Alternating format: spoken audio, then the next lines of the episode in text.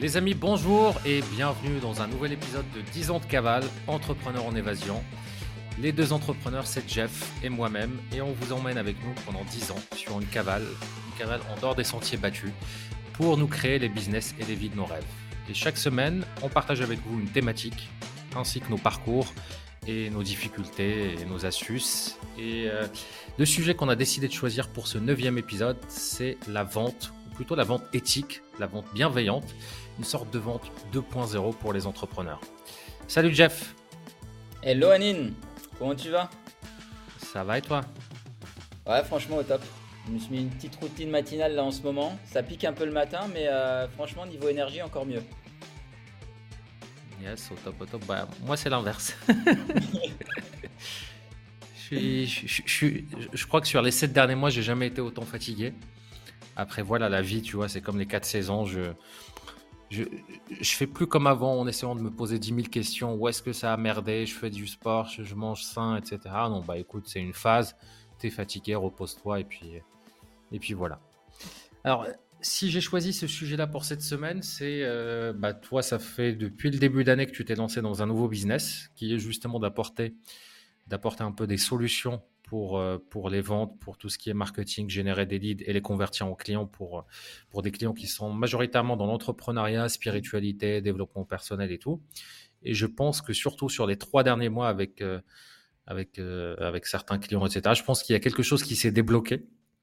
Et, et, moi, je suis intéressé parce que je, ça fait longtemps que je n'ai pas fait des entretiens de vente. Et, et justement, j'ai plein de questions à te poser. Et juste avant de commencer, comment tu définirais c'est quoi la vente pour toi? Hmm. Ah, c'est une super bonne question. Bah, on en avait parlé un petit peu ensemble, je me souviens l'année dernière.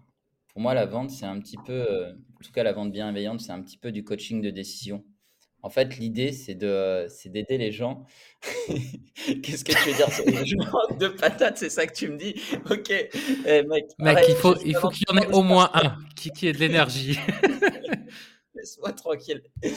Yes. Euh, non, juste, euh, pour moi, la vente, c'est vraiment du coaching de décision et je le voyais pas du tout comme ça avant. C'est-à-dire que, en fait, quand, quand je, je, vends aux gens, j'ai pas l'impression de leur vendre quelque chose. J'ai plus l'impression de les aider, si tu veux, à euh, se choisir eux-mêmes.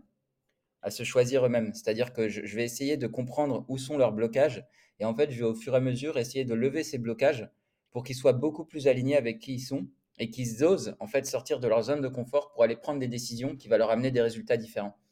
Et je peux le faire uniquement parce que les choses que je vends à ces gens-là, j'y crois et moi-même, je pourrais être client de ce que je, vends. Si j'étais pas aligné avec ce que je vends, je pourrais jamais faire ça. Mais là, comme je crois vraiment en ce que je vends et je sais que ça peut changer la vie de, milliers de personnes, et bah du coup là, je suis vraiment hyper impliqué et, et c'est un travail de coaching en fait que je fais avec les gens.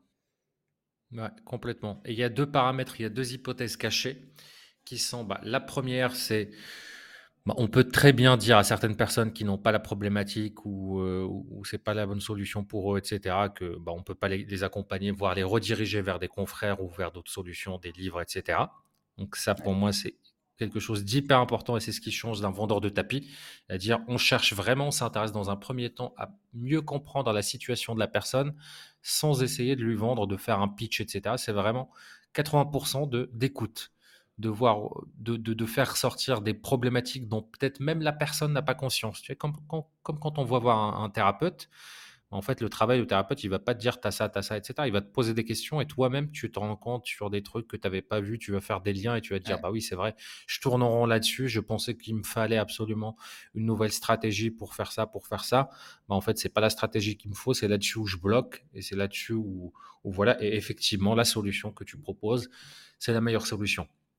Et la deuxième chose, c'est bah, la vente souvent, quand on a un problème de vente, c'est pas un problème de vente, c'est un problème de communication ou de marketing.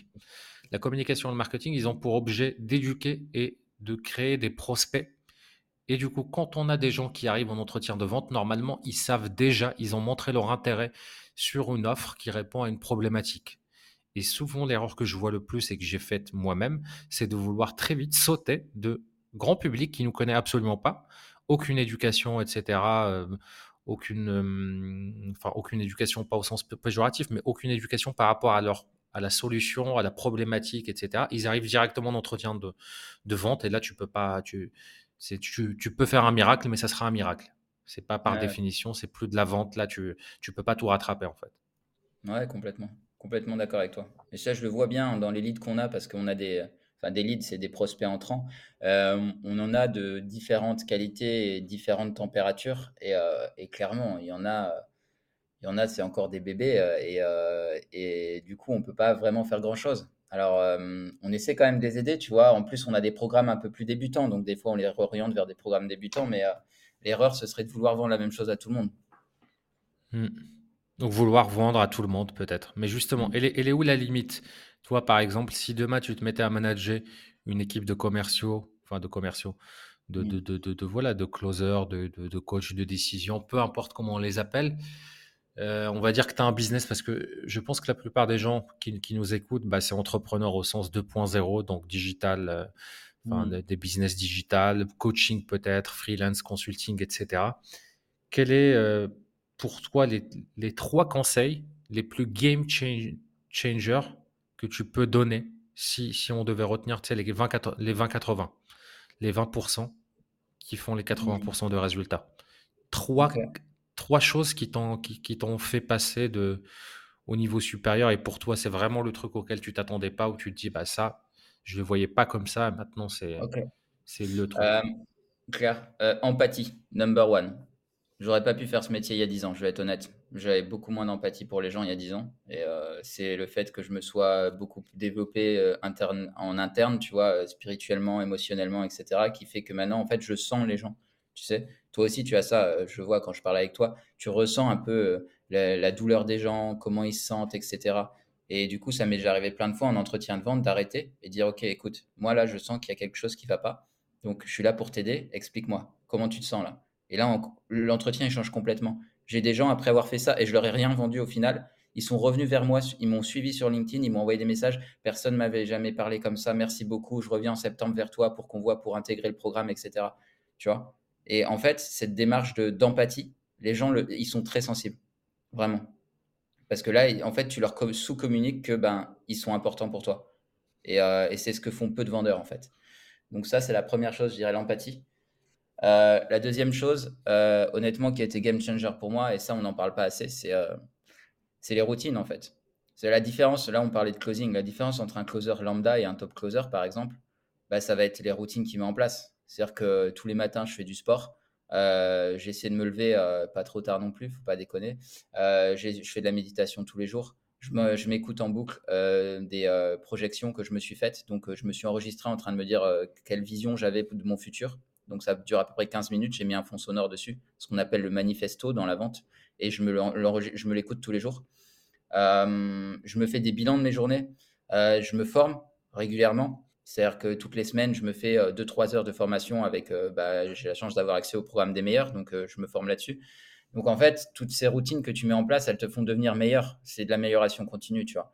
Et, et ça, c'est hyper important parce qu'on n'en parle pas assez. Mais si tu te lèves euh, la tête dans le cul, euh, que tu n'as pas d'énergie et que là, tu t'enchaînes 10 appels de vente, ben, euh, ton taux de close, il va forcément pas être le même, tu vois. ouais, surtout que c'est un métier très, très psychologique, en fait. Si tu n'es pas bien psychologiquement, tu peux pas. La technique, il y a l'art et la science, il y a la technique et, et le savoir-être. Et en fait, le savoir-être, c'est 80%. Tu peux ne pas être préparé, etc. Mais si tu es bien énergétiquement et que juste tu passes du bon temps avec la personne, ça sera toujours mieux que quelqu'un qui, qui rédige un, script en mode SFR euh, euh, où tu vois qu'il n'est pas humain. Et, euh, et, le dernier, ben, on l'a expérimenté ensemble quand j'ai commencé, c'est décorréler sa valeur du nombre de clauses que l'on fait. Ça, ça a été hyper dur pour moi. Parce que moi, je suis un gros challenger interne. Tu vois, je vais pas être challenger avec les autres, mais interne, je me challenge tout le temps. Genre, je veux être le meilleur, etc. Et quand je voyais que je faisais des semaines où je causais rien, alors que je faisais pareil que d'habitude, tu vois, euh, j'étais pas bien. Tu vois, dans ma tête, je disais, mais je suis nul, qu'est-ce qui se passe Tu vois, c'était sous-communiqué, évidemment, c'était pas aussi conscient que ça. Mais en fait, c'est vrai qu'en discutant avec toi et, d'autres personnes qui, euh, qui, ont maintenant performé dans le, dans le domaine de la vente, c'est vrai que j'avais tendance à corréler mes résultats à la valeur que j'avais interne. Et du coup, c'est hyper toxique parce qu'il y a des semaines où, quoi qu'il arrive, tu vas forcément moins closer, voire pas closer du tout. Et c'est OK. fait, c'est ce qui est important, c'est sur le long terme de toujours aller chercher un peu plus, tu vois. Et, euh, et ça, quand tu t'en rends pas compte, c'est hyper destructeur parce qu'il y a plein de fois où j'aurais pu arrêter à cause de ça. Parce que je me serais dit, mais Mm. je suis nul en fait. Et j'en ai marre de me sentir mal, tu vois. Et ça, c'est closer, c'est vendre. Mm. Closer, tu, tu- tu peux expliquer un peu le terme? Parce que c'est un anglicisme qui Ouais. serait qui est pas Alors, très connu par beaucoup de monde. ouais, euh, j'ai parlé de closing parce que tu en as parlé tout à l'heure, mais effectivement, pour ceux qui savent pas, euh, closer, c'est effectivement c'est faire une vente. Donc, euh, quand on dit closer, Ouais. c'est juste faire une vente. Euh, comme maintenant, Ouais, puis il y a beaucoup d'anglicismes, donc on parle de, on parle de closer, mais en fait, c'est vendeur, on pourrait dire la même chose.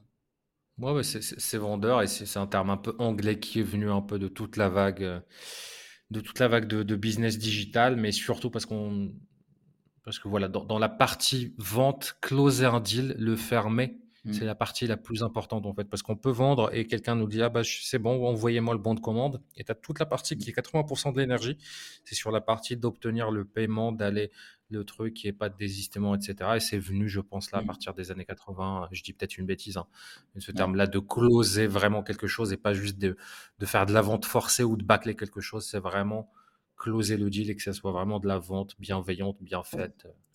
Et pour illustrer un peu comment ça fonctionne, en gros, on a, en tant que closer ou vendeur, on a des calendriers qui sont ouverts et ensuite on a des, euh, le marketing qui nous envoie euh, des leads, des prospects qui sont, qui viennent se caler en rendez-vous dans nos calendriers et nous, après, en tant que closer, on appelle ces leads pour essayer de les convertir en futurs clients. Voilà. Hmm. Et pour un entrepreneur, comment, comment il peut faire déjà un entrepreneur qui démarre? Et il a envie de, de voilà, dé- déjà la première question qu'il doit se poser, c'est comment générer des, des, des entretiens de vente. Là-dessus, c'est peut-être une partie que, moi je pourrais, je pourrais apporter, comme ça toi tu prendrais la relais sur la partie vente, parce qu'en en vrai, c'est ça. Moi, j'ai beaucoup, là, je fais un webinaire jeudi et j'ai un questionnaire pour euh, quand, quand tu réserves, euh, quand tu réserves le truc, enfin, quand tu réserves ta place pour le webinaire qui dit, voilà, est-ce que tu as une question spécifique euh, auquel tu aimerais avoir une réponse ou, un point de douleur, un point de blocage. Et la majorité des personnes qui ont rempli ce truc-là, il y a toujours, il y a deux choses qui reviennent. La procrastination et le fait de prioriser ces tâches-là qui sont vraiment importantes pour le business. Et la deuxième chose, c'est bah, comment vendre, comment euh, euh, communiquer sur mes services, mes produits dans les réseaux sociaux, etc. Et, en fait, ça fait une montagne. C'est un peu comme quand, comme quand on avait 18 ans, quand, on était des puceaux et qu'on voulait absolument bah, se trouver des petites copines ou coucher avec des filles. Bah, en fait, on ne voyait pas les étapes, on ne savait pas comment le faire. Et du coup, bah, la plupart des entrepreneurs qui essaient de vendre ou, euh, d'aller trouver des clients, ça ressemble au gars en fin de soirée qui fait le tour des filles euh, aussi bourré qui dit Salut, tu couches Salut, tu couches Alors, ça peut marcher sur un malentendu, mais bon, si t'es pas bourré, psychologiquement, c'est très difficile. C'est de la vente forcée où en fait, bah, toutes les personnes que tu vas voir, bah, tu vas, tu vas les dégoûter de ton image, de ton truc, etc. Et, euh, et, et aussi, bah, c'est en fait, on respecte pas les trucs. Ouais, tu, tu fais beaucoup de bruit. Je te fais des signes parce qu'on entend Ah, tout. Vu que tu as le micro du MacBook, dès que tu bouges des sachets et tout, on, on Ok, alors je vais virer ça dans ce cas-là, doucement, mais sûrement. Voilà, Donc, ce sera fait une bonne un petit peu d'SMR pour vous dans cet épisode. Yes, t'as bon. pas d'écouteurs aujourd'hui? Euh, bon, bah, en fait, les dernières fois, on s'était rendu compte que ça fonctionnait mieux comme ça qu'avec les écouteurs finalement. Donc, euh, c'est pour ça que je fais comme ça. Ouais, bah, je, je t'entends bien quand même, hein. Mais, mais ouais, c'est bizarre que je m'entende pas en double. C'est, j'espère que bah, je pense que c'est le logiciel. Bref, donc on, en revient et, la première chose, moi que j'enseigne et que, que, moi qui a vraiment changé pour moi complètement le game du business et comment on voit les choses, c'est un peu comme un jeu. Et on a un jeu où notre client idéal, il va passer par différents rangs. Et il a le rang, par exemple, on a cinq rangs. Le premier, c'est grand public. Le deuxième, c'est suspect. Le troisième, c'est prospect. Et le quatrième, c'est client. Et le dernier, c'est ambassadeur, fan. Et en fait, c'est différents rangs. Donc, grand public, il n'a jamais entendu parler de nous, il ne sait pas ce qu'on fait, qui on est, etc. Suspect, c'est il a liké un de nos posts, il nous suit sur notre newsletter et tout, mais on ne sait pas pourquoi il est là, il est suspect. Prospect, c'est on a organisé par exemple euh, un webinaire, une offre, euh, euh, quoi que ce soit qui démontre, il a téléchargé par exemple une, brochure commerciale, il a montré son intérêt et on a ses coordonnées, donc il a montré activement son intérêt dans une offre qui, répond à une problématique. Client, bah, il a signé, ça c'est hyper simple. Et enfin, bah, ambassadeur, fan, bah, c'est quelqu'un qui est tellement... Euh, enfin, parce que on en parle très peu dans le business, mais l'un des trucs dans le business, c'est, euh, voilà, il y a aussi la livraison, où l'idée c'est de transformer des clients qui nous ont fait confiance en personnes tellement satisfaites que ça fait un effet boule de neige et que ça ruisselle sur, sur tout le business. Et du coup, l'étape vente, c'est pour transformer un prospect en suspect. Mais la plupart des gens, ils ont 80% des, problématiques, c'est déjà pour générer des leads qualifiés. Et c'est là-dessus où, euh, où il y a la communication, puis on souhaite le, marketing à faire. Donc, euh, soit c'est des webinaires, soit c'est des, des, meet-up physiques, soit c'est euh, créer un guide, un questionnaire, faire des lives sur les plateformes, faire un podcast, etc. Peu importe, mais ça, c'est autre chose justement pour éduquer la personne et, un peu aussi l'éduquer à qui on est, ce qu'on propose, notre énergie, euh, éventuellement nos programmes, etc. Et c'est là où la vente suit après par la suite. Hmm. Et donc là, toi, tu as quelqu'un en entretien de vente qui, vient d'arriver. Donc, il a rempli, par exemple, c'est une session stratégique ou c'est une heure de coaching gratuit. Par exemple, on va dire qu'il est entrepreneur. Il veut analyser son business, avoir du, feedback et éventuellement, si on peut l'accompagner, bah derrière, on lui proposera un des programmes. C'est quoi les étapes par lesquelles hmm. tu, si, tu devais, comme dans un jeu, faire euh, niveau 1, niveau 2, niveau 3 Ok. Ok. Juste pour résumer déjà de base, euh, il faut savoir que quand on a un, client ou un on t'entend beaucoup mieux. Hein. Je sais pas à quel moment on a dit la semaine dernière que c'était mieux sans écouteurs, mais on t'entend beaucoup mieux. Ouais, ok, bah cool. Bah, je garde ça alors. Euh, juste pour euh, résumer déjà, c'est important de savoir que ce qu'on vend déjà, c'est de l'émotionnel. On vend pas du rationnel. Et ça, c'est hyper important de le comprendre. C'est-à-dire que quand on arrive en mode ingénieur, ah oui, alors vous allez avoir ça, ça, ça, ça, ça, ça marche pas. Déjà, c'est uniquement sur l'émotionnel qu'on vend. Donc ça, c'est une chose à très bien comprendre déjà de base. Et ensuite, euh, on, part du principe dans la vente, en tout cas dans la vente bienveillante, qu'il y a neuf croyances, neuf croyances qui sont innées chez les, euh, chez les clients. Euh, et, ces neuf croyances, en fait, il est important à chaque fois d'aller les creuser pour voir où il en est par rapport à ces croyances. Et, pendant l'entretien de vente, en fait, le but, quand tu es un, un bon closer, c'est de faire passer ça pour une discussion euh, avec un pote, où genre, il s'en rend pas compte, mais toi, tu vas checker ces neuf croyances pendant l'entretien. Et, euh, l'idée, du coup, c'est euh, déjà la, première chose qu'on essaie de comprendre, c'est quelle est la douleur. Quelle est la douleur du prospect Qu'est-ce qui fait qu'il a pris cet appel de vente avec toi aujourd'hui? Ça, c'est hyper important de le faire, mais pas de le faire en mode baby closer. C'est-à-dire que si on commence à creuser la douleur, genre, qu'est-ce qui te, qu'est-ce qui te fait mal aujourd'hui? Ok, est-ce que ça a des conséquences sur ton entourage, etc. Mais que tu le tournes pas de manière, j'ai envie de dire, discussion normale? On sent que tu es un énième closer qui essaie de creuser la douleur et ça fonctionne pas. Donc l'idée. comment tu le fais? Parce que ça m'intéresse vraiment pour le coup. en gros, souvent, ce que j'aime bien faire, c'est est-ce que en 2-3 minutes aujourd'hui, une question que j'aime bien poser aux gens, est-ce qu'en 2-3 minutes, tu peux m'expliquer comment je peux t'aider au mieux aujourd'hui? Et en fait, en, posant cette simple question, les gens vont te donner leur douleur. Mais toi, tu es resté dans le mode je vais t'aider. Tu n'es pas en mode qu'est-ce qui te fait, euh, qu'est-ce qui est difficile pour toi aujourd'hui? Tu vois ce que je veux dire? Et donc, rien que le fait de faire ça, tu vois, tu passes pas pour le dixième closer qu'ils ont eu dans la journée. Euh, et, toi, tu peux commencer une question. Alors après, évidemment, tu as des gens qui sont très, très euh, réceptifs à tes questions et tu en as d'autres, il va falloir aller creuser. C'est-à-dire que moi, quand je vois qu'effectivement, les mecs partent un peu en couille et qu'il n'y a pas moyen d'avoir leur douleur, ce que je fais, c'est que je, recadre, mais en me disant, OK, alors moi, je te remercie vraiment pour le partage, c'est hyper cool ce que tu viens de me dire. Et si on devait résumer aujourd'hui ton plus gros challenge, ce serait quoi? Et là, encore une fois, quand ils vont te donner leur plus gros challenge, derrière, c'est leur douleur. Quand les mecs te disent, bah, par exemple, moi, je, j'arrive pas à m'organiser, tout seul, je procrastine, etc. Ok, bah, tu as compris que leur douleur, c'était la procrastination, le manque de motivation. Et du coup, tu pourrais insister là-dessus dans le pitch de vente en expliquant que là, justement, ils sont entourés par des coachs qui vont les suivre tous les jours pour éviter justement qu'ils procrastinent, tu vois. Donc là, l'idée vraiment, c'est d'aller creuser ça. Parce qu'en fait, s'il n'y a pas de douleur, il n'y a pas de solution. En fait, c'est, on, s'arrête là, quoi. Je veux dire, le mec, s'il n'est pas venu résoudre un problème qu'il a réellement, c'est, c'est même pas la peine d'aller plus loin, tu vendras rien. Donc, euh, c'est important. C'est le rôle justement du marketing pour, euh, pour voilà, parce que le discours que tu as, justement, l'hypothèse cachée, c'est que le travail du marketing, c'est quelqu'un qui a pris le rendez-vous de manière consciente sur une problématique qui existe déjà. Et donc là, il s'agit de creuser cette problématique-là et de l'aider. Là où je vois déjà certaines personnes, je connais hein, les, entrepreneurs débutants qui peuvent nous écouter, qui sont là, oui, mais ça c'est de la manipulation. C'est de la manipulation si la personne n'a rien demandé et que tu viens de sur un marché de la bloquer ou, alors si, tu vends l'entretien de vente, c'est un truc déguisé ou qui dit pas clairement ce qu'il est, etc.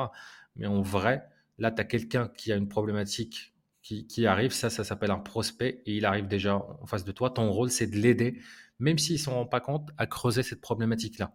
À de voir, voilà, si tu n'as pas les résultats que tu veux aujourd'hui, c'est quoi l'histoire que tu te racontes? Et puis, euh, et, puis aussi, bah, quelle est la problématique? Et là, tu vas avoir plein de personnes, justement. Comment tu différencies? Parce que moi, je sais par expérience qu'il y a beaucoup, dans 9 cas sur 10, c'est une histoire qui vont se raconter. Et le truc qui, qui, vont, vont se dire, alors, tu as, des gens déjà qui, qui mettent tout à l'extérieur. C'est-à-dire, il va te dire, bah oui, mais attends, il y avait le Covid, etc. Puis euh, mmh j'habitais chez ma mère, et puis le truc, et en fait, ça, bah, tu peux pas les aider ces gens-là parce que, parce que voilà, comment mmh tu arrives à recadrer ça déjà?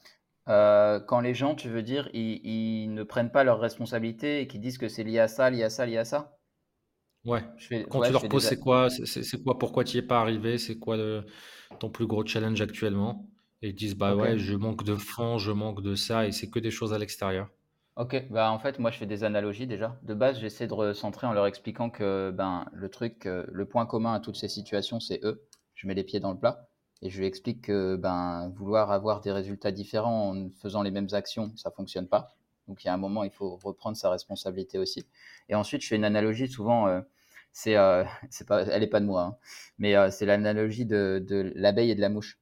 Je lui dis, est-ce que tu préfères, tu vois, tu as, une mouche et une abeille qui arrivent dans un magnifique jardin avec des fleurs partout. Est-ce que tu préfères voir le jardin à travers les yeux d'une abeille, donc de voir ces fleurs, ces pistils que tu vas pouvoir aller butiner, ou à travers les yeux d'une mouche, où tu vois uniquement les merdes posées à côté des fleurs partout? Qu'est-ce que tu préfères? Tu préfères être la mouche ou tu préfères être l'abeille? Et en général, le fait de faire des analogies comme ça, les gens ils se réveillent un peu, tu vois. Ils disent ouais, en fait, là, il faut que j'arrête de, faut que j'arrête de, branler les mouches, quoi. Faut, faut, arrêter les conneries, il faut que je me bouge, tu vois. Et dans, et dans le cas où tu as quelqu'un qui arrive, moi par exemple, quand, quand je faisais de la prospection à froid sur LinkedIn, et toi aussi pour, pour un autre de, de, tes clients, où des, gens n'ont rien demandé, parfois bah, ils disent bah non, moi tout va bien dans mon business, etc. Là, tu fais quoi? Ah oui, là, là par contre, euh, euh, c'est hyper important ce que tu dis. Là, j'ai pas du tout la même stratégie. Hein. C'est-à-dire que là, je parle de lead entrant. Donc, effectivement, ils ont rempli un formulaire où ils expliquent qu'ils ont un challenge et qu'ils veulent y arriver, tu vois. Donc, ils ont un vrai problème mmh. de base. Et nous, on va le résoudre. Mais par contre, euh, si c'est moi qui vais vers eux et que eux n'ont rien demandé, euh, là, je ne rentre pas dans les douleurs déjà. De base, euh, j'essaie de créer une connexion. J'essaie de créer une connexion avec les gens et j'essaie de savoir, où ils en sont. Et d'ailleurs, j'inverse complètement mes entretiens avec ces gens-là. Je passe pas du tout par la douleur. Je, me présente même moi pour créer des points de connexion avec eux et leurs valeurs. Donc, je, vais, leur expliquer, par exemple, si j'ai des entrepreneurs, c'est souvent des entrepreneurs, je vais commencer à, les écouter et ensuite je me présente. Et dans, ma présentation, tout ce qui a été important pour eux, je vais essayer de le relier à un truc que moi j'ai vécu pour que justement ils, voient qu'il y a une connexion entre nous, tu vois. Et, euh, je ne vais pas du tout parler de douleur au départ. C'est une fois qu'on a créé cette connexion beaucoup plus forte que là, je lui explique de manière transparente que bah voilà, moi je, gère telle chose, telle chose, telle chose. Et aujourd'hui, le but de cet appel, c'était un peu de savoir si lui, ça pouvait avoir un intérêt pour lui. Et voilà, et on discute comme ça, tu vois. Mais si la personne me dit non à cette étape-là, qu'il n'y a aucun intérêt pour elle, bah ok, on reste bon pote, euh, voilà, je, je, partage à un mec de mon réseau et on va pas plus loin, tu vois. Parce que là, en fait, je fais le travail de marketing, de qualification qui n'a pas été fait quand c'est le cas. Mmh. Ouais, complètement. Et ce qui change complètement la dynamique, et c'est là, bah, c'est si je reviens à l'analogie un peu du mec bourré en soirée qui qui, qui essaie de, directement, euh, pendant les cinq premières secondes, de coucher avec les filles. Ça, ça, revient à là de, de, vouloir un peu chercher la douleur, etc., sans connexion, sans, sans étape un peu de, de, de voilà, de, de lead. Par exemple, Tinder, l'avantage de Tinder, c'est quand tu arrives au rendez-vous, bah, les deux, vous avez déjà démontré de l'intérêt vers l'un et l'autre, ce qui n'a plus rien à voir les premières interactions réelles n'ont rien à voir que si tu vas voir une fille dans la rue, dans un bar, à la plage, etc., où là, elle t'a pas encore montré d'intérêt, tu sais pas si elle a un besoin. ça fait glauque de, de, de, faire l'analogie comme ça. Mais, ça peut marcher. Ça peut marcher. bien sûr, bien sûr, ça, peut marcher. Mmh. Ça, ça, peut marcher, mais quand ça marche, c'est surtout dans le business, c'est plutôt un malentendu qu'autre chose. Mmh. Et puis surtout la charge mentale derrière, d'aller chercher des gens qui ont, où tu perds du temps, où ils n'ont aucun besoin, bah, cette charge mentale et cette charge de travail et ce temps passé, bah, mmh. le même temps, il peut générer euh, deux fois plus de leads qualifiés, à créer du contenu de qualité, à faire des publicités, à peu importe ce que c'est, mais se poser la question de voir son business justement en ces quatre départements et de dire qu'est-ce que je peux faire là pour offrir de la valeur à des gens qui me connaissent même pas et je leur mmh. offre de la valeur, de l'éducation, des contenus gratuits. Puis ensuite, qu'est-ce que je peux leur offrir en tant qu'outil, en tant que chose et tout pour qu'ils deviennent des prospects? Et dans la vente, qu'est-ce que je peux leur offrir pendant cette heure d'entretien où en fait c'est pas un truc de vente? Alors on peut, hein, mais ça serait encore mieux que ce soit bah, une heure de coaching offert sur, euh, par exemple, je suis thérapeute. Bah, je peux offrir un bilan et dans ce bilan-là, j'établis un truc si je peux ou pas accompagner la personne selon sa problématique et je peux lui vendre un pack derrière en disant bah écoute donc toi tu aimerais travailler je suis coach par exemple en prise de décision publique là pendant le bilan que je t'ai offert j'ai identifié ça ça et ça donc tu as les mots parasites le body language j'ai remarqué que tu avais ça aussi et tout tu parles un peu trop vite donc il y a ça donc moi, ce que je te propose, c'est un accompagnement en 10 séances sur deux mois, donc une séance à peu près par semaine.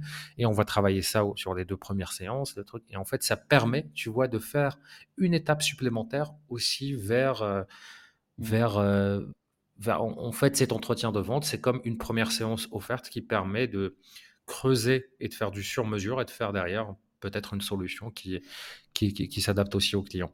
Ouais, euh, si on doit rentrer un peu dans le concret, donc là on a parlé d'astuces, on a parlé de choses, etc. C'est déjà toi, est-ce que tu es pour ou contre les scripts de vente? Euh, Alors je vais faire une analogie avec la séduction. Au départ, complètement pour, parce qu'au départ, tu en as besoin pour savoir où tu vas. Clairement, moi, ça m'a aidé à fond. Et une fois que tu as commencé à intégrer, que tu as fait des centaines et des centaines d'appels, que tu as commencé à intégrer le script, là, tu peux te permettre de, sortir des, sentiers battus et de, de tester d'autres choses. Mais au départ, oui. Parce qu'au départ, sinon, tu pars n'importe où. En fait, à la fin, tu raccroches, tu es bon pote avec la personne, mais jamais il va acheter chez toi. Je l'ai vu, hein. Tu te souviens quand j'ai lancé mes campagnes de coaching au début? Combien j'en ai vendu, s'il te plaît? Zéro. Par euh, contre, ah, ils m'ont envoyé des gens, leurs ah, amis. Ils m'ont. c'est ça. Donc, euh, ouais, non, aussi, au départ, évidemment. Évidemment, mais c'est comme tout, je pense. C'est comme tout. Au début, tu as besoin d'être guidé. Et au fur et à mesure, tu peux lâcher un peu du lest et commencer à essayer d'autres choses. Et c'est comme ça d'ailleurs qu'on s'améliore. Parce qu'après, euh, ceux qui commencent à lancer des nouvelles théories sur la vente, ils ont tous commencé pareil, par un script. Puis après, ils l'ont amélioré, ils ont fait leur truc, ils ont testé plein de choses. Et puis à la fin, ils livrent une nouvelle méthode, tu vois. Yes, ouais, complètement d'accord. Et dans tous les domaines, hein, même pas la vente, la séduction, etc. Il faut arrêter avec ce syndrome-là du survivant quand les coachs, euh, où en fait ils ont commencé par suivre eux-mêmes des méthodes, etc., jusqu'à créer leur propre méthode, et qui pensent que maintenant, bah, typiquement, si on doit revenir à la séduction, parce que c'est un sujet euh, mmh. qu'on connaît très bien tous les deux, mais il y a eu cette vague. Bon, on va arrêter de leur mentir. Hein. Ce podcast, on est d'accord qu'il est sur la séduction, clairement. Oui, oui, il est sur la séduction. On parle de temps en temps de business, jusqu'à ce qu'on soit maqués tous les deux. Justement, ça serait marrant, deuxième année, troisième année, on, verra la différence, euh, la différence sur le temps.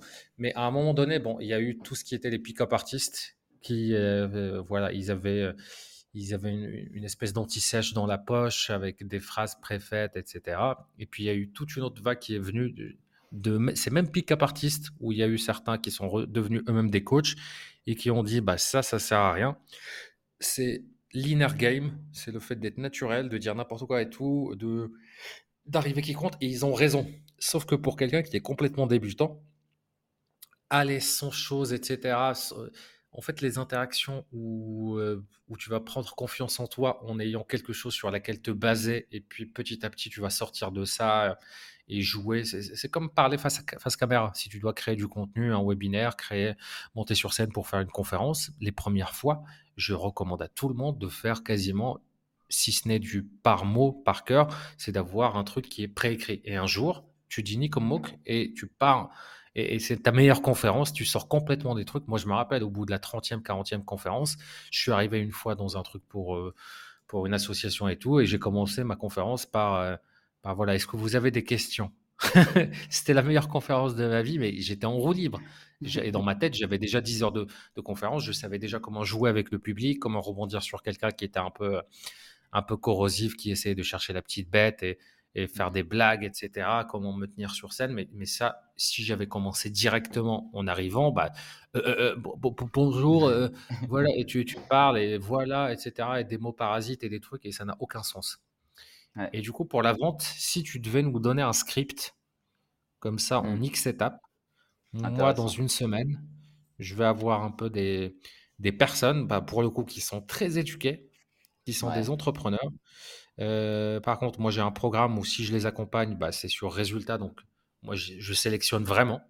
Donc, euh, mmh c'est un peu comme si j'investissais sur eux comme des startups. Sauf que bah, c'est l'accompagnement contre, contre un résultat minimum. Et euh, c'est quoi une séquence mmh. de A à Z? J'arrive, bonjour, bonjour, ça va, etc. C'est quoi toutes les étapes? Ok. la première, je dirais qu'il y, a une étape de connexion. Donc c'est là où tu demandes comment va la personne aujourd'hui. Euh, par exemple, est-ce qu'il fait beau chez elle? Moi, je l'ai fait en visio. Donc des fois, tu vois, je vois un beau soleil derrière, je rebondis dessus en expliquant à la personne Ah, bah, il fait beau chez toi aussi, machin. On, discute. Je parle du fait que moi, bah, en ce moment, je suis à l'île Maurice, etc. Bon, on échange, tu vois. Ensuite, euh, ensuite, une fois que tu as fait cette phase-là, moi, je suis pas pour la fausse connexion. Hein, euh, c'est, euh, c'est Levi Feinika qui disait ça notamment. je suis vraiment pas pour la fausse connexion. C'est-à-dire que si jamais on, sent qu'il y a, il a pas besoin de faire plus, une, une, phrase ou deux, c'est OK. Tu vois, on va pas faire du fake. Il faut que ce soit naturel, en fait. Moi, je le fais naturellement. Donc ça, c'est la première chose. Ensuite, je passerai sur des questions de situation. Donc c'est là qu'on va essayer de commencer à creuser un peu la douleur. C'est-à-dire que là, on va commencer à, à essayer de, comprendre quelle est sa situation actuelle. Euh, là, ça peut rester encore, quand je dis c'est là qu'on va creuser la douleur, ça peut encore rester factuel sur cette partie-là. On va vraiment essayer de comprendre euh, où il en est aujourd'hui, euh, sa situation actuelle en termes de chiffres, la situation désirée, est-ce qu'il a un système d'acquisition en place, quel, type de quel type de conversion quel type de conversion il cherche, etc. Nous, je te dis ça par rapport à, à, où on en est nous, parce que nous, on vend des programmes qui aident les entrepreneurs, si tu veux, à se développer euh, et à, avoir plus de clients et à développer leur chiffre d'affaires. Donc nous, ça va être ces mmh. questions-là. Toi, ça va peut-être être, d'autres types de questions, mais c'est reste des questions de situation. Tu vois, vraiment la deuxième étape, c'est les questions sur leur situation actuelle et les situations qu'ils désirent. Ensuite, on passerait surtout à la, plus la douleur, problème, contexte. ça va être savoir un petit peu ce qui, leur a posé problème le plus. Nous, en général, c'est l'acquisition client. On va tendance à poser plusieurs questions pour isoler vraiment ce problème-là. Et là, le frame, c'est vraiment isoler le problème, comprendre le problème, l'associer. Donc là, tu, tu as associé un impact, une douleur émotionnelle. Je vais te donner un exemple. Euh, un truc que j'aime bien faire, c'est euh, sur une échelle de 1 à 10 aujourd'hui, euh, tu dirais que l'intensité, quelle est l'intensité de ce problème, sachant que 1, c'est franchement, je m'en tape, ma vie va très bien, 10, c'est j'y pense tous les jours. Tu vois. Et là, en général, déjà, ça peut commencer à te donner des idées. J'utilise beaucoup ce système d'échelle pour se mettre dans la tête du prospect parce que t'en as qui n'arrivent pas à verbaliser en fait. T'en as qui sont très connectés à leurs émotions, tu vas le voir sur leur tête que c'est un vrai problème. T'as même pas besoin de leur demander la note, tu le sais. Mais t'en as, ils vont te parler comme ça, comme on parle, pas de problème. Intérieurement, ils sont à 10, mais ils vont jamais te le dire. Donc eux, tu es obligé de leur faire verbaliser. C'est pour ça que l'échelle est puissante. Donc j'utilise souvent l'échelle. Quand j'ai besoin de savoir où si tu le prospect, je, franchement, j'utilise 3-4 fois dans, mon entretien de vente. Donc euh, voilà, donc là, en fait, là, j'associe euh, la douleur au problème, tu vois. Ça, c'est important. Euh, ensuite, il va y avoir des questions sur le coût et l'impact de ne pas changer, en fait.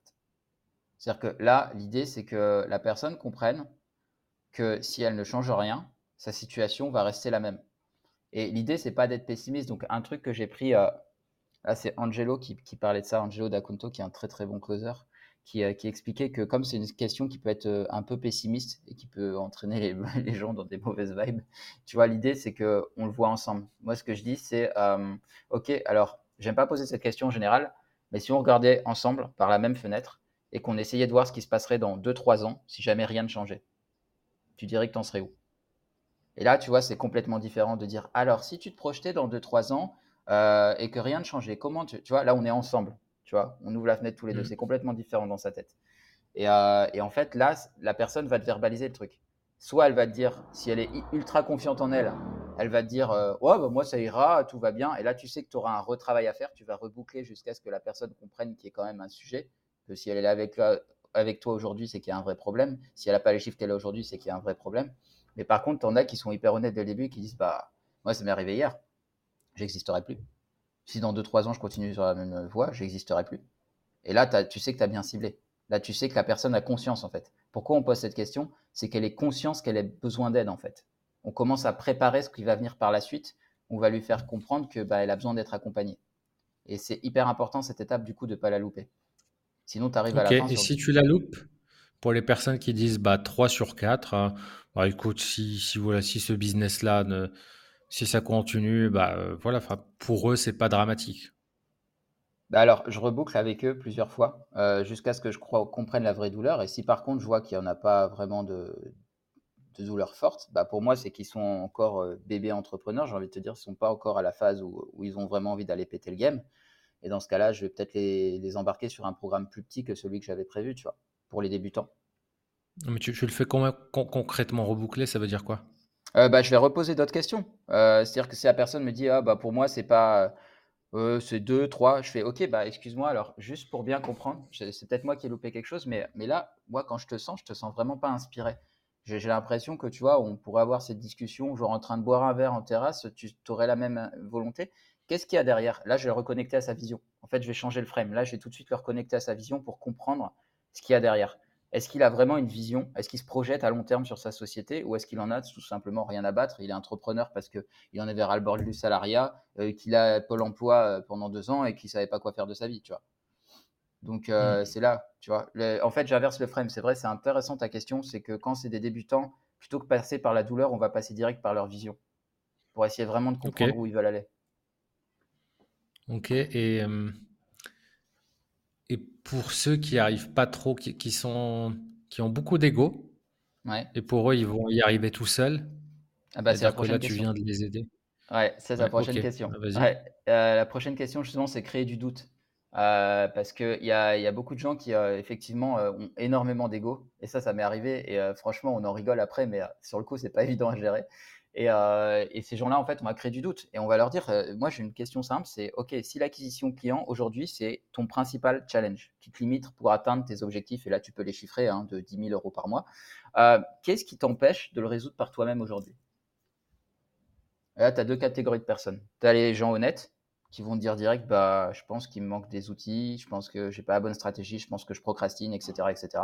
Donc, cela, c'est cool parce que tu sais que tu vas pouvoir commencer à à expliquer qu'effectivement, c'est des compétences qu'ils doivent aller chercher ailleurs. Et puis, tu as les autres qui sont dans l'ego. Tu vois, ouais, bah, je sais pas, euh, ouais, je pense que j'ai pas eu le temps, ou euh, tu vois, ils vont toujours extérieur. Tu sais, genre, j'ai pas eu le temps, j'ai pas ceci, pas cela. Et là, bah, ceux-là, je les lâche pas, en fait. Là, je commence à leur dire, OK, mais est-ce que tu penses pas que le temps, c'est juste une question de priorité? Demain, si tu as, euh, si je te le souhaite pas, hein, mais si tu as quelqu'un dans ta famille qui a un problème, je, je, veux dire, qui est à l'hôpital, etc., est-ce que tu vas pas trouver du temps dans ton emploi du temps pour aller le voir? Si, on est d'accord. Alors si demain, tu sais que tu as un vrai besoin, que c'est ça qui va te permettre d'aller atteindre tes objectifs, est-ce que tu ne penses pas que tu pourrais trouver du temps pour le faire? Ok. Donc le problème, il n'est pas ailleurs. Et là, en général, quand tu fais cette boucle avec euh, plusieurs fois, il commence à réfléchir, tu vois. Ok.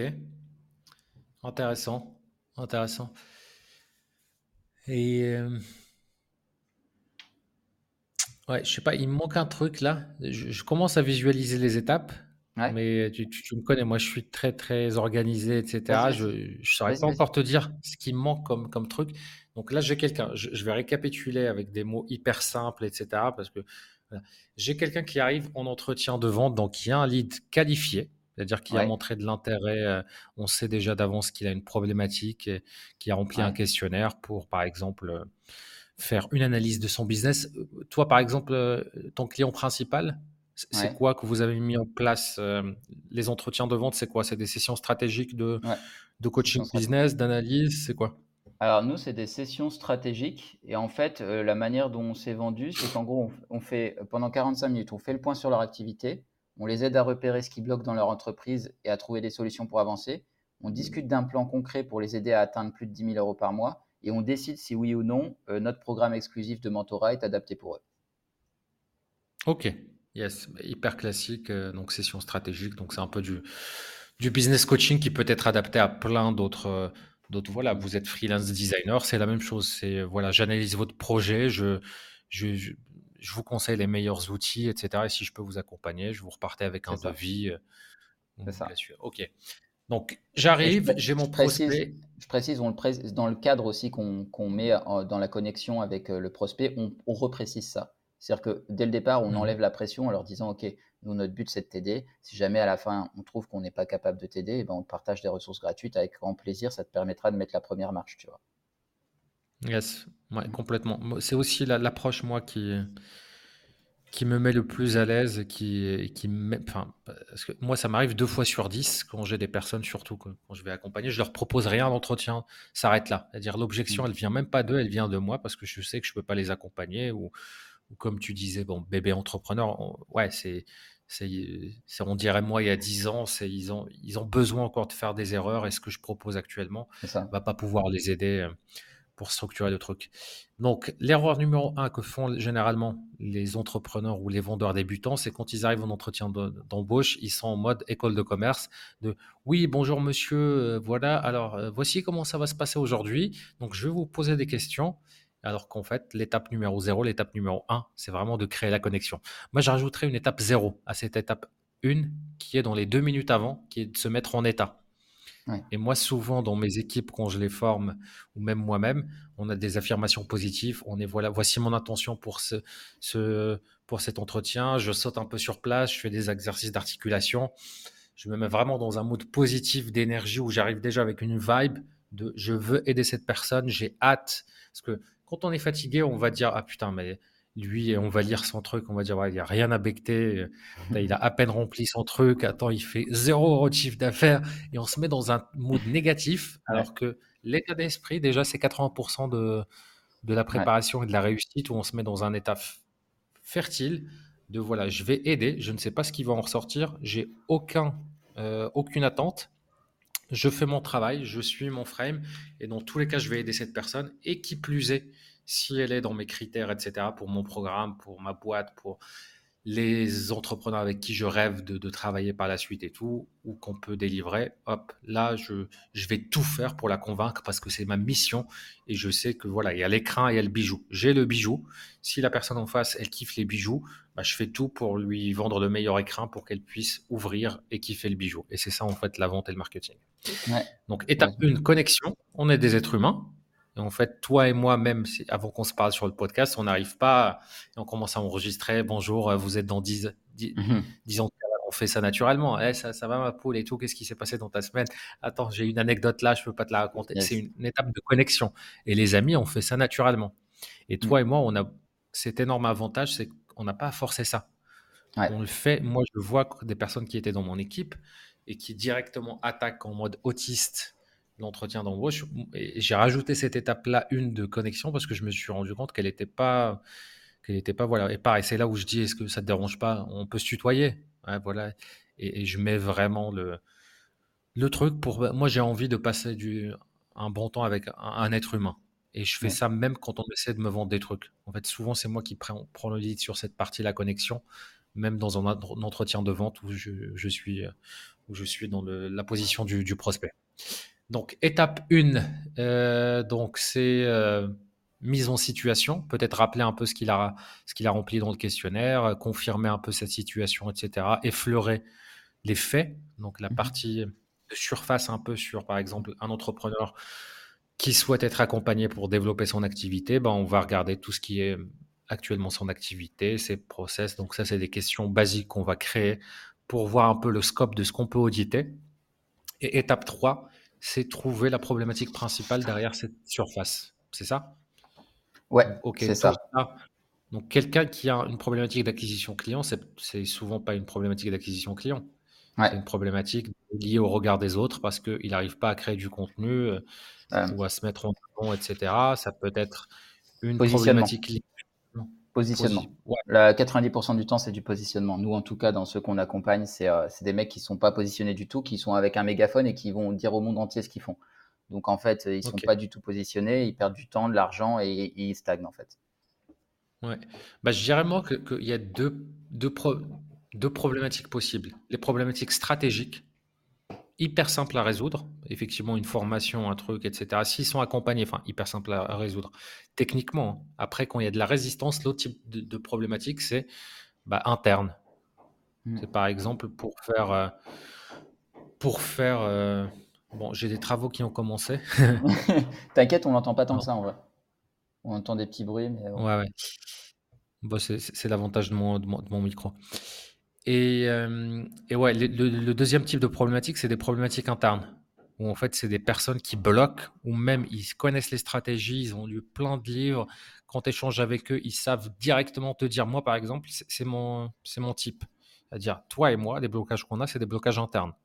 C'est-à-dire, je t'explique actuellement mon business, je suis capable de le mener à 100 000 euros par mois en trois mois mais je le fais pas parce que j'y vais progressivement et je sais que j'ai des blocages qui sont internes sur lesquels je travaille, qui sont liés au jugement des autres, qui sont liés à euh, comment je gère ma charge de travail, mon burn-out, etc. Enfin, plein de choses comme ça. Et donc, une mmh. fois que tu as fait ça, tu l'as identifié, tu as obtenu 8 sur 10, 9 sur 10, 10 sur 10. Quelle est l'étape d'après? Alors, juste, justement, euh, on parlait des neuf croyances, donc euh, bah, la situation, le problème, on a isolé. Une fois, après, le coup de ne pas changer, donc euh, là, l'histoire où on regarde par la fenêtre ensuite. le doute, dont je t'ai parlé, j'ai isolé la, douleur et je lui ai fait comprendre que ben, s'il voulait le résoudre par lui-même aujourd'hui, ce serait compliqué. Donc ça, c'est important, cette étape, faut surtout pas la louper parce que si tu la loupes, en gros, à la fin, il va dire ouais, bah, ça, je peux le faire moi-même. Donc important. Ensuite, il y a une question sur les solutions. Qu'est-ce qu'il a déjà essayé? Qu'est-ce que dans sa tête il a, mis en place? Est-ce qu'il a, il a déjà investi sur lui sur certaines solutions? Est-ce qu'il connaît la personne qui, qui, fait le programme pour lequel il appelle? Tu vois, c'est important parce que là, tu vas avoir des questions de confiance qui vont commencer à se mettre en place. Est-ce qu'il a confiance en la personne qui fait le programme ou non? Auquel cas, il va falloir travailler cette confiance. Est-ce qu'il y a le carré de la confiance? Est-ce qu'il a confiance en lui-même? Est-ce qu'il a confiance en la personne qu'il a au téléphone? Est-ce qu'il a confiance en le programme en lui-même ou en la personne qui a créé le programme? Tu vois ce qu'on appelle le carré de la confiance. Ça, c'est hyper important de le valider. Parce que si tu ne le valides pas, à la fin, il peut avoir beaucoup d'objections qui ne sont pas du tout les objections qu'il va te donner, mais qui sont derrière en fait des problèmes de confiance que tu n'auras pas coché. le programme ou le service ou le produit ou peu importe ce qu'il y a derrière. Et parfois, la personne qu'il a en face, exceptionnellement, peut être celle aussi qui, qui délivre le programme ou le service. Yes. Ensuite, il y a une question qui est hyper importante et hyper sous-estimée. C'est le pourquoi maintenant. Là, le pourquoi maintenant, si tu le fais pas, le gros problème que tu vas avoir, c'est qu'à la fin, le mec va dire Ok, c'est génial ce que vous proposez, génial. Bah, je vais faire ça l'année prochaine. Bim, t'es es fini. Parce qu'en fait, tu n'as pas débunké dès le départ pourquoi maintenant il t'appelle, pourquoi c'est maintenant qu'il a besoin de, de s'y mettre. Tu vois? Et ça, c'est hyper important. Là, tu vas avoir une réponse. Soit la personne va dire, OK, ben maintenant, parce que là, ça fait, ça fait, je sais pas, ça fait six mois que, je stagne dans le chiffre d'affaires. je sais pas, je me suis tapé, je suis tapé un problème récent et là, je me suis dit qu'il fallait que je vous parle, etc., etc. Mais c'est important que tu saches le pourquoi. Et ensuite, si la personne te dit, oh, j'étais là, etc., tu vas toujours creuser. C'est pas, il faut pas que ce soit un touriste qui est là juste pour prendre des infos. Le pourquoi maintenant, c'est qu'est-ce qui t'a fait passer à l'action aujourd'hui? Pour être sûr qu'à la fin, si jamais le programme est aligné à 10-10 avec lui, il est prêt à commencer maintenant. Donc, euh, et si ça, la personne, justement, parce qu'il y, y, a deux types d'objections, effectivement. Une fois qu'on a aidé la personne, qu'on a identifié ce qu'elle devait mettre en place, il y a je peux le faire tout seul. Donc, mmh quel est l'intérêt justement du service ou de la prestation pour que, pour que je puisse investir sur ma boîte, sur moi-même, etc., pour être accompagné ou qu'on le fasse pour moi? Et euh, bah, pourquoi le faire maintenant et pas dans un an? Mmh. Ouais. comment tu, euh, comment tu réponds à ce quand, tu dis, quand tu dis ces, deux points-là? Quand tu dis il y a deux types d'objections, tu veux dire par rapport à quoi? Parce que tu as beaucoup plus que deux types d'objections en vrai à la fin de l'appel. Mais, euh, mais par rapport à quoi Tu as deux types d'objections. Une fois qu'on est à 10 sur 10 sur les deux éléments, sur OK, j'ai la bonne problématique et je pense que le produit, c'est le, enfin, que la solution, c'est exactement ce qu'il me faut. Euh, je peux toujours penser, par exemple, toi et moi, euh, on vient d'échanger et tu as identifié que ma stratégie d'acquisition et de positionnement, c'est ce qu'il fallait travailler. Je peux complètement être euh, convaincu que je peux le faire tout seul. Ok, merci. Eh ben, je ne voyais pas ça des choses comme ça et tout. Donc, je, je, vais travailler ça. Je vais m'inspirer un peu, regarder sur Internet, lire des livres et je vais le faire moi-même. Ça, c'est une objection, même si je suis convaincu, parce que la plupart des autres objections, ça va venir comme tu l'as dit, de la, du carré de confiance. Mmh. C'est-à-dire, euh, je ne suis pas sûr d'y arriver moi-même, je ne Mmh suis pas sûr que c'est le bon produit, le bon service pour moi, je ne suis pas sûr, etc. Et tout. Mais là, je suis convaincu de tout ça, mais je pense que je peux le faire tout seul, ou alors que je veux le faire avec vous, mais l'année prochaine. Ok, alors là, justement, c'est hyper important ce que tu dis, et euh, je vais préciser ce qu'est une objection en fait. Une objection, en fait, c'est quelque chose qui arrive à la fin de l'appel si jamais tu n'as pas traité en amont les croyances justement du prospect. Et typiquement, là, tu parles de deux croyances que moi je traite en amont. La croyance qui peut le faire seul, je la traite avec la question sur le doute dont je t'ai parlé. Et l'autre croyance, c'est pourquoi maintenant? Donc en fait, je traite ces deux croyances pour qu'à la fin de l'appel, il ne puisse pas y avoir ça. Donc si la question tu fais pour la deuxième? Alors, euh, euh, la question du doute, c'est euh, celle que je t'ai dit, c'est si jamais l'acquisition client, c'est ton principal problème, ton principal challenge pour atteindre les 10K euros par mois, qu'est-ce qui t'empêche aujourd'hui de l'atteindre seul aujourd'hui Tu vois, ça c'est la première pour l'objection de je vais le faire seul. Ok, la deuxième, c'est le pourquoi maintenant. c'est il va m'expliquer le pourquoi maintenant. Bah, t'as qu'à jouer le prospect, tiens, je, je vais te le faire. ouais. Bah, eh, bah écoute, ouais, top, franchement, ouais, top. Euh, alors là, moi, je suis, je te cache pas, je, suis en plein lancement, donc euh, je viens de lancer des webinaires et tout. Je vais, euh, mais, mais je pense que ça fait du sens là, tout ce que tu m'as dit et tout. mais par contre, ça serait, ça serait pour moi pas avant la fin de l'année, début d'année prochaine. Ok, bah, je te remercie pour, pour ton honnêteté. Qu'est-ce qui fait, selon toi, que ce serait plutôt à la fin de l'année et, et pas maintenant? Ah, parce que là, j'ai déjà plein de projets que j'ai mis en place. Je dois terminer mon site internet. Euh, j'ai prévu d'animer un peu des webinaires, etc. Et je veux. Et voilà, je veux. C'est des choses sur lesquelles j'ai déjà investi. Je termine aussi avec un coach. Je suis dans un programme d'accompagnement par la CCI. Ok. Et, euh, et voilà. Ok.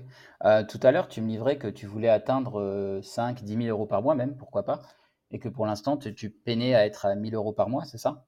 Je ne me suis pas trompé mmh Ok. Donc ça veut dire que sur les six prochains mois, concrètement, tu perds 9000 euros par mois. Ah bah non, bah justement, j'avais pas encore fait mon site internet. Parce que là, je vais avoir mon site internet, je vais, je me fais rire moi-même, hein, parce que Non mais vas-y, moi j'adore, j'adore les roleplays, donc vas-y. Hein. ouais, ça, ça me fait de la peine quand justement, parce que à la fois je me reconnais et à la fois quand quand quelqu'un pense que ça fait neuf mois qu'il travaille sur un site internet, il pense qu'il va le lancer et que ça va exploser son activité. Ça me fait à la fois de la peine mais marrer. Mais ouais, mmh. bah oui, mais avant j'avais pas mon site internet et puis euh, et puis aussi je vais faire des webinaires euh, sur sur LinkedIn. Ok. Alors juste, euh, est-ce que tu m'autorises à te challenger un petit peu? Oui. Ok. le site internet c'est un outil. Est-ce que tu penses que toutes les personnes qui ont un site internet aujourd'hui gagnent leur vie? Est-ce que tu penses qu'ils ont tous atteint les 10 000 euros par mois? Bah, j'en connais en tout cas plein qui l'ont éteint. Oui, pas tous, mais euh, oui. Ok, alors moi je vais, je vais, te, faire peur peut-être, mais euh, je peux te dire qu'il y a même une majorité qui ne l'ont pas atteint. Parce que des sites internet, si tu regardes le référencement sur Google, aujourd'hui, il y en a des centaines de milliers, des centaines de millions même, et tout le monde n'est clairement pas en train de gagner sa vie grâce à ça. C'est le même principe qu'une formation. Il suffit pas de regarder une vidéo YouTube pour être riche derrière, sinon tout le monde serait riche. Donc si je te dis ça, c'est pas pour te décourager, juste pour poser les choses. Le site internet, c'est un outil. Mais si tu n'as pas en place derrière un système fort, dont je t'ai parlé tout à l'heure, avec une structure, un marketing puissant, un message positionné, une offre irrésistible, et tout le marketing qui va derrière avec une communication sur différentes plateformes, ton site internet, il vivra pas tout seul. Et moi, aujourd'hui, en fait, si, si je te propose tout ça et si je parle avec toi là, c'est parce que je m'inquiète pour toi, parce que j'ai l'impression que tu as mis toute ton énergie dans ce site-là et que tu espères que le Graal va arriver dans six mois. La vérité, c'est qu'aujourd'hui, on a accompagné plus de 20 000 entrepreneurs et que c'est jamais le cas. Et aujourd'hui, si je t'ai ramené à des chiffres concrets, c'est pour qu'on parle la même langue. C'est-à-dire que là, aujourd'hui, tu me dis que tu veux attendre six mois. Mais pendant six mois, si tu n'atteins pas ces 10 000 euros, tu vas perdre 9 000 euros pendant six mois. Je te laisse faire le calcul, ça fait 54 000 euros. Est-ce que tu ne penses pas qu'il est plus judicieux pour toi d'investir maintenant dans un programme qui va te permettre d'atteindre ces 10 000 euros et justement donc de, pouvoir réussir à atteindre ces objectifs et de ne pas perdre d'argent que d'attendre encore et de repousser de six mois et de perdre plus de 50 000 euros? Qu'est-ce qui, qui, fait plus de sens mais... selon toi? Mais voilà, et, si moi j'ai peur aussi d'investir là aujourd'hui dans le programme alors que je fais que 1000 euros, et c'est globalement c'est tout ce qui me reste dans mes économies, et, voilà, de ne pas les faire. Ok. Donc en gros, si, si, si, je comprends bien, malgré notre taux de satisfaction et le fait qu'on ait accompagné plus de 20 000 entrepreneurs, tu as peur d'être le vilain petit canard? Tu as peur d'être celui qui va pas bah. réussir? Oui, bah oui. Ok. Et là, tu vois, là, par exemple, on vient de basculer de, d'un truc qui était en surface et qui arrive souvent dans un entretien de, de vente où on a l'impression qu'on a une objection ou un blocage par rapport à une croyance et tout. Et en fait, là, par exemple, ça vient de vriller sur la, la, la confiance en la personne de réussir elle-même. Même si derrière, parce que par exemple, moi, dans mes programmes, il y a toujours une garantie de résultat. C'est-à-dire, on t'accompagne, il y a des missions à relever, etc. Un vrai plan d'action sur mesure. Tu le fais, tu n'atteins pas le résultat minimum qu'on a défini à la fin, tu payes rien. Ça, ne te coûte rien, on peut même t'accompagner pendant un an gratuitement. Et même malgré ça, et moi je m'y attendais pas, mais en fait, tu as la croyance dont tu, parlais qui est la confiance en sa capacité à réussir. Même si on a confiance que c'est le meilleur programme derrière, que c'est la meilleure équipe pour m'accompagner et tout, bah parfois on se dit, bah oui, mais moi, je réussis jamais, moi, c'est un peu difficile pour moi, etc. Mais hyper intéressant, hyper intéressant justement d'avoir fait un peu, un peu ce truc-là. Et, et du coup, je pense que ça a été un peu plus concret Mmh. justement de, de, voir un peu dans ta posture, mais peut-être il y a un truc, tu as une posture qui est une posture d'expert et qui est une posture de quelqu'un qui est sûr de lui et qui est à la fois bienveillant mais qui peut challenger. Et mmh. ça, ça ne peut être possible bien évidemment que si on croit vraiment dans ce truc. Parce que souvent, on va dire, il y, a des gens qui sont des... Bah, je vais utiliser le terme que tu utilises, des bébés entrepreneurs. C'est quoi un bébé entrepreneur? Bah, Tu n'es pas, pas vraiment entrepreneur un entrepreneur, c'est quelqu'un qui résout des problématiques, qui gagne de l'argent grâce à ça en facturant ses clients. il délivre. Quand, euh, quand, on touche Pôle emploi et qu'on remplit des.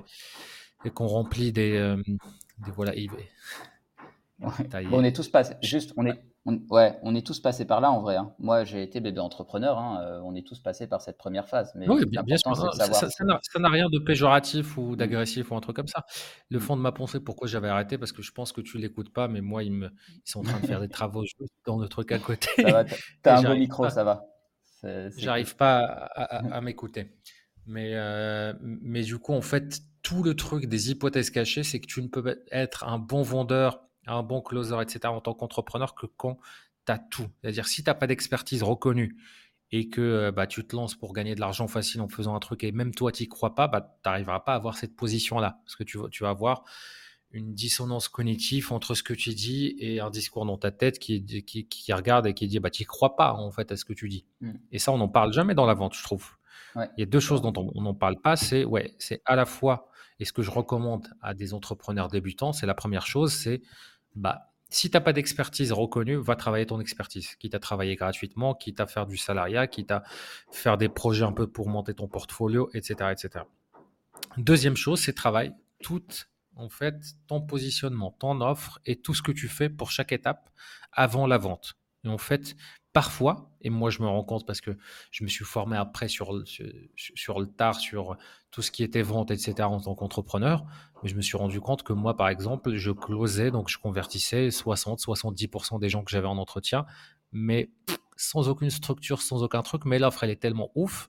Ma création de contenu et la relation que j'avais avec mes prospects depuis des années, elle est tellement ouf. La confiance qu'ils ont en moi, en mes produits, en ce que je faisais et tout, elle arrivait que la vente, en fait, a été déjà faite, que je pouvais ne rien respecter dedans, que j'avais une marge de progression qui était énorme.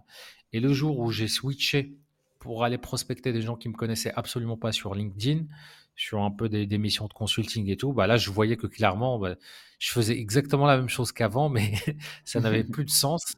Donc là, j'aurais dû muscler mon jeu ou alors travailler plus en amont un peu la, hmm. la, toute la chaîne de valeur de, de, la boîte. Ouais, je suis d'accord. Et juste pour euh, formuler en, de manière simple, pour répondre du coup à la croyance où tu disais euh, sur le pourquoi maintenant, comment le débunker, parce que là on est parti en roleplay, c'est le coût de l'inaction en fait que tu mets en face pour débunker ça. Hmm. C'est qu'est-ce qui se passera si tu n'agis pas? Ouais. Combien ça va te coûter? Et, Bien évidemment, ouais. Et tu es hyper sûr que c'est la bonne solution, sinon tu rentres pas là-dedans. Ouais ça, la, personne. ouais, la, solution, c'est plus la partie confiance qu'on va travailler, du coup, une des autres croyances. Mais sur le pourquoi maintenant, c'est vraiment le coût de l'inaction, en fait. Qu'est-ce qui se passe si tu fais rien, Qu'est-ce que ça va te coûter? Yes. Au top, au top. Bon, en tout cas, c'était hyper clair. Je sais pas si tu as un mot de la fin, une ressource que tu veux partager ou un dernier conseil. Ouais, juste euh, sur les autres croyances euh, rapidement. Euh, donc, on a parlé des solutions. La vision, c'est très important. Toujours les connecter à leur vision C'est parce que c'est dans les moments challengeants, c'est la vision qui va les maintenir. Donc si vous avez des gens qui pensent que argent, argent, argent, ça fonctionne pas sur le long terme. Faut aller creuser pour toujours chercher ce qu'il y a derrière. Souvent, c'est de l'impact, c'est le besoin de transmettre, euh, c'est l'envie de mettre ses proches à l'abri, etc. Mais ça, c'est important parce que vous allez, vous allez les connecter à ça quand vous allez leur parler du programme. Donc la vision, hyper importante. Euh, euh, le coup de ne pas changer, j'en ai parlé. L'identité. Quelle identité ils voient pour eux dans le futur C'est qui le E 10 sur 10 Qu'est-ce qui les sépare de leur version 10 sur 10 de plusieurs années? Comme ça, ils vont verbaliser eux-mêmes ce qui leur manque et vous pourrez insister sur ces points-là que vous allez leur apporter pendant le programme. Donc c'est important. Et ensuite, la partie logistique, hyper importante. Logistique partenaire. Est-ce qu'il y a un partenaire qui, euh, qui est décisionnaire avec eux? Auquel cas, ben, vous prenez un rendez-vous à trois. Mais vous passez pas en, l'étape 2 sans, sans, le troisième parce que ça sert à rien. Donc ça peut être un associé, ça peut être le conjoint, etc. Hyper important. Euh, le timing, la logistique, il y a le timing dedans. Donc euh, est-ce qu'aujourd'hui, ils ont 5 à 10 heures par semaine à consacrer au programme? Sinon, bah, c'est fin du game en fait. Vous pouvez taper à leur porte, même en leur apportant une Ferrari, s'ils n'appuient pas sur la pédale, ça avance pas. C'est l'analogie que je fais tout le temps. Donc ça, s'ils n'ont pas le timing, c'est même pas la peine. Et ensuite, euh, l'argent. Aujourd'hui, euh, sans rentrer dans les détails, euh, est-ce qu'en termes de finances, tu, as un petit peu d'argent de côté? Est-ce que si tu penses qu'on a le véhicule adapté pour toi, tu serais capable de, débloquer les fonds pour investir sur toi tu vois Vraiment creuser ces trois-là, c'est hyper important. Sinon, vous allez tourner en rond et à la fin, vous, allez vous faire mener en bateau. Quoi. Yes, et tu, le fais comment pour, pour le dernier? Pour être sûr qu'ils ont les fonds? Pour les finances? Euh, en, gros, une fois que j'ai créé beaucoup de connexions avec eux, euh, je, suis assez transparent. Je fais euh, OK, c'est OK pour toi si on parle d'argent aujourd'hui Souvent, je fais un peu d'humour en disant Ouais, je te demande, hein, parce que je sais qu'en France, il y a un petit peu de mal à parler d'argent et tout, et souvent on rigole ensemble. Et, je dis Bon, bah OK, bah, aujourd'hui, si, je ne sais pas encore si on va travailler ensemble, mais si jamais on était capable de te proposer le véhicule adapté pour toi, avec le bon process, les bonnes personnes autour de toi pour t'amener à atteindre tes. Et là, je, je reformule les objectifs tels qu'on les a vus ensemble atteindre tes 10 000 euros par mois en ayant ça, ça, ça, ça, ça, et je repars sur la vision pour te libérer du temps, mettre tes proches à l'abri, machin. Est-ce que toi, euh, tu, tu, aurais euh, de l'argent de côté ou est-ce que tu, tu, serais en capacité d'aller trouver les fonds pour pouvoir investir sur toi, sur cet accompagnement? Et là, tu attends. En général, ils sont hyper clairs. Hein. Enfin, moi, franchement, euh, j'ai jamais de problème à avoir, euh, avoir les finances des gens. Hein. Vraiment, hein. c'est extrêmement rare. Je, crois que ça m'est jamais arrivé. à chaque fois, il me le donne. Ouais, parce que ça, veut dire que tu fais bien le travail aussi en amont. Hein. et c'est rarement un, problème d'argent. Hmm. C'est toujours. Euh, c'est soit il n'y a pas la bonne problématique, il n'y a pas le bon truc, il y a pas le. Mais, hmm. mais typiquement, c'est une super offre où je te dis, par exemple, moi je suis avocat fiscaliste et toi tu es une boîte et tu payes pour des taxes de douane, etc., 50 000 euros, mais grâce à ce montage-là, bah, en fait, je te fais réduire de 40 000. Bah, si je te facture 5 000 euros ma prestation, même si ça me prend qu'une demi-journée, je te fais gagner 45 000. Ouais. Alors attends, je me suis mal exprimé, je pense. Euh, quand je dis j'ai jamais le problème, j'ai pas le problème pour avoir la transparence sur leurs finances. Après, l'objection de finances à la fin, si, je l'ai régulièrement, évidemment. Mais quand tu creuses, il y a les objections finances factuelles. Le mec au RSA, il mange des pâtes tous les jours, il peut vraiment pas te payer. Et il y a l'objection qui n'est pas du tout ça, mais qui est liée à la peur, où là, justement, tu vas creuser pour aller débunker. Mais si les deux plus grosses que j'ai à la fin, c'est je dois y réfléchir, j'ai besoin de temps, je ne peux pas euh, euh, décider là. Et euh, j'ai, c'est une somme, quoi. Je ne suis pas sûr de pouvoir, ou alors il faut que je trouve les moyens, comment je vais faire, tu vois. C'est, c'est vraiment, les, je vais réfléchir et financer. Yes, ok, hyper clair. Hyper clair. Bah, au top. En tout cas, merci pour tous ces éléments pour justement cette structure et ce, truc-là, je pense que déjà moi, ça m'aide énormément et, et, ça aide et ça va aider beaucoup de personnes justement qui nous écoutent. Mais encore une fois, c'est la vente, c'est qu'une étape et euh, il faut arrêter justement avec quand on parle de la vente, est-ce que c'est de la manipulation, etc. Bah, ça dépend ce que tu vends derrière, ça dépend ce que tu fais derrière, ta vision, etc. Et ça, ça se passe pas au moment de de l'entretien de vente. Ça se passe avant, après, en parallèle, ce que tu fais, etc. Et moi, euh, en tant qu'entrepreneur et tous en tant qu'entrepreneur, si on est convaincu qu'on a la meilleure solution pour aider nos clients idéaux pour résoudre leurs problématiques, c'est notre responsabilité de tout faire pour les convaincre. Quitte à derrière, si on a encore un putain de syndrome de l'imposteur ou un truc comme ça, bah rien ne vous empêche de, de faire un paiement sur résultat ou une garantie de résultat ou un truc comme ça et, d'être tranquille et de dormir tranquille. Vaut mieux ça que de pas vendre. Mais en tout cas, c'est jamais un problème de vente ou de manipulation. C'est si vous sentez que vous manipulez, c'est que ce que vous dites, vous y croyez pas. Et là, il y a un autre problème ailleurs. Ouais. C'est une phrase. je le dis parce que toi, tu te rends pas compte, mais, euh, mais là, ça peut. Si j'avais discuté avec toi il y a six mois et que je te disais, en, t'apprenant juste de la vente, en te disant tu vas vendre un programme et il faut leur dire ça et tout, tu aurais dit oui, mais moi, ma poule, et je te connais, hein. tu m'aurais dit ça, c'est de la manipulation et tout. Mais parce que peut-être qu'il y aurait eu un autre truc ce qui manquait à l'équation où là, tu as déjà un écosystème que tu as choisi avec des clients que tu choisis qui sont qui ont énormément de satisfaction client, qui ont des processus en place, qui ont des choses où tu sais que tu les mets pas. Ah, clairement. Tu, les mets pas n'importe où. Clairement, mais euh, de toute façon, moi, dès le début, c'était clair. Hein. C'est-à-dire que tu connais mes valeurs. Euh, dès le départ, toutes les personnes que j'ai prospectées pour travailler avec elles sur l'aspect vente, c'était des gens en qui je croyais et de qui j'aurais pu acheter le programme. Sinon, c'est pas possible. On m'a contacté, mmh. j'ai refusé plein d'offres parce que c'est pas dans mes valeurs. Mmh. Donc, euh, oui, oui, clairement. Là-dessus, c'est, et, c'est hyper important la phrase que tu as dite parce qu'on a beaucoup, notamment de thérapeutes ou de coachs, qui ont, qui ont ce syndrome-là de ne pas vouloir vendre. Et en fait, quand, quand, ton produit, tu sais qu'il est bon et que tu, peux aider des gens, en fait, c'est de ton devoir de le mettre dans la main de tes clients. C'est ton devoir parce que tu sais que tu peux les aider et que s'ils si, ne prennent pas ton produit, ils risquent de continuer à faire les mêmes choses, à taper dans le mur, taper dans le mur et peut-être même arrêter ce qu'ils font. Alors qu'eux-mêmes pourraient aider des centaines de personnes, voire des milliers de personnes. Donc c'est ton devoir en fait de mettre ton produit dans la main de ces gens-là. Et quand tu switches, tu fais ce switch de mindset, tu n'es plus du tout en mode je, tu vois, je, je, fais de la manipulation. Tu es en mode bah, en fait, j'aide les gens. Mmh, complètement. Hyper puissant. Bah, en tout cas, un grand merci. C'était le neuvième épisode de 10 ans de cavale entrepreneur en évasion. On se retrouve la semaine prochaine pour une nouvelle thématique, pour un dixième épisode. On est encore ensemble pendant 510 semaines, donc 9 ans et, et 8 mois, non, et 10 mois. Euh, voilà. Salut, à la semaine prochaine les amis. Ciao